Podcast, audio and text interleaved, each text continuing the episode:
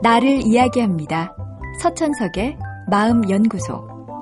초등학교 바른생활 교과서만 봐도 잘못을 저지르면 어떻게 해야 하는지 잘 나와 있습니다. 반성하고 앞으로는 같은 잘못을 저지르지 않겠다고 다짐해야죠. 특히 내 잘못으로 인해 피해를 입은 사람이 있다면 더욱 그래야 합니다. 하지만 막상 우리는 다른 사람에게 피해를 입혔을 때 전혀 다른 모습을 보이곤 합니다. 미국의 사회심리학자인 로이 바우마이스트와 연구진은 63명의 실험 참가자들에게 다른 사람에게 마음의 상처를 입힌 가해자의 입장에서 글을 써보도록 과제를 주었습니다.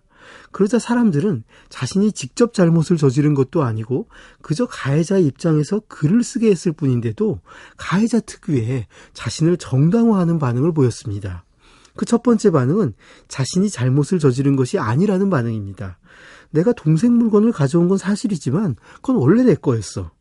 거짓말한 건 사실이지만 그건 그 사람이 상처받지 말라고 그런 거야. 이런 식으로 자신의 행동에 타당한 이유가 있다고 강변합니다.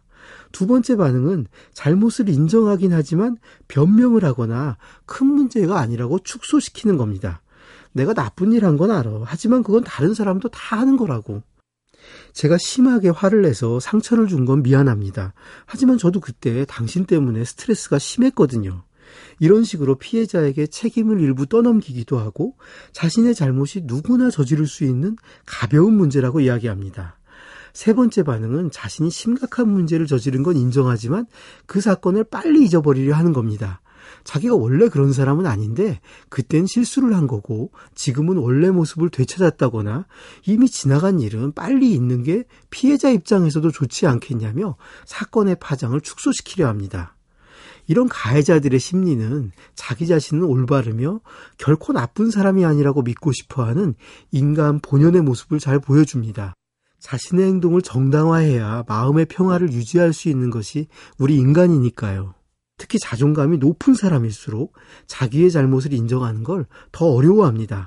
자기와 같이 괜찮은 사람이 멀쩡한 사람에게 잘못을 저지를 리 없고 만약 자신이 잘못을 했다면 그럴 만한 이유가 있는 거라고 굳게 믿습니다. 하지만 진실은 단순합니다. 잘못은 분명히 내가 저지른 겁니다. 내게 당한 피해자는 내 잘못이 그럴만하다고 생각하지도 않을 거고 하루빨리 잊으려는 마음도 없을 겁니다. 가해자인 내가 그 사건에 대해 말할 권리란 없습니다. 자칫하면 피해자에게 또 한 번의 상처만 남길 수 있으니까요. 내가 먼저 마음을 살펴야 할 사람은 피해자입니다. 내 마음을 살피는 건 그 다음입니다.